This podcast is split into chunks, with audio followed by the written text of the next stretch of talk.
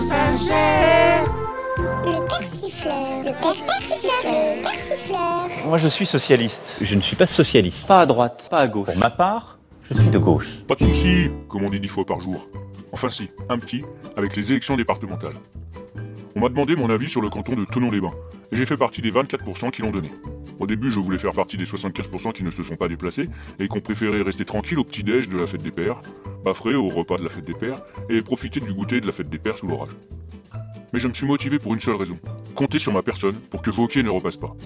Alors vous allez me dire, c'est n'importe quoi cette chronique, on parle des départementales ou des régionales? Eh ben les deux. On parle des départementales, mais on votait pour les régionales en même temps.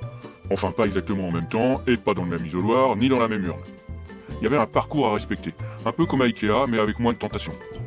Et il y avait donc deux urnes, mais pas une bi-urne. Non, vraiment deux urnes physiquement séparées. J'étais un peu perdu, pas très clair après les différents apéritifs que mon père m'avait fait boire pour notre fête, et le bulletin des régionales était énorme. Il fallait le plier en 8 pour que ça rentre dans la mini enveloppe bleue. Bon, on s'égare. J'y vais donc par principe de contestation régionale et vous parle des départementales. Oui, parce que pour ce scrutin local, je n'étais pas décidé du tout. J'hésitais entre deux beaux projets qui avaient retenu mon attention. D'une part, un candidat sans aucun autre programme que le désenclavement par l'autoroute, ça c'est bien.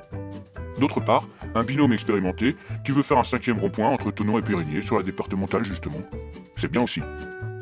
Le Chablais français c'est beau, mais une autoroute en plein milieu le sublimerait carrément. Un peu comme les Suisses ont fait sur la Riviera. Il assume le Bernaz. Il est déçu depuis 1997 avec son rêve d'autoroute. Il me rappelle Jacques Chirac.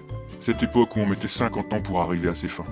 Cette époque où on disait Mais il a été jeune Ah, il était brun Il avait des cheveux. En voyant une vieille photo du président. Pas comme maintenant où le CAC 40 et le MEDEF s'accordent pour propulser leur jeune poulain ministre puis président en deux ans. Parce que c'est notre projet Bernaz, il s'en fout, il n'a pas de cheveux. Mais je ne comprends pas cet attachement personnel à cette autoroute. Il assure le Bernaz. Habituellement, les autoroutes, on aime bien, mais chez les autres. Pas devant chez nous, surtout si c'est beau. Cette fois, c'est le contraire. Tous les maires du coin la plébiscitent. Le département aussi, le sous-préfet est sous charme. Oui, saccager le paysage, oui, nous voulons autant de pollution que la vallée de l'Arve. De la propagande à gogo et des flyers obligatoires jusque dans les conseils municipaux. C'est la preuve que c'est une bonne idée, que l'union fait la force, et que c'est nécessaire malgré le Léman Express terminé. Un candidat juste autoroute, sans projet politique, c'est fort. Et honnête au moins. Pas de blabla, pas de promesses. Et puis il reste de la place et de la verdure au bord du lac. Les différentes zones industrielles, artisanales et commerciales se sont implantées aux plus beaux endroits, c'est vrai. Vongy, Antilles, Enfion. Mais c'est plus utile que des plages ou des zones protégées, ça perd les popettes. Et en amont, avant Margencel, il y a encore de la place. Sur les champs, forêts, à ras le château de Lully, il a rien.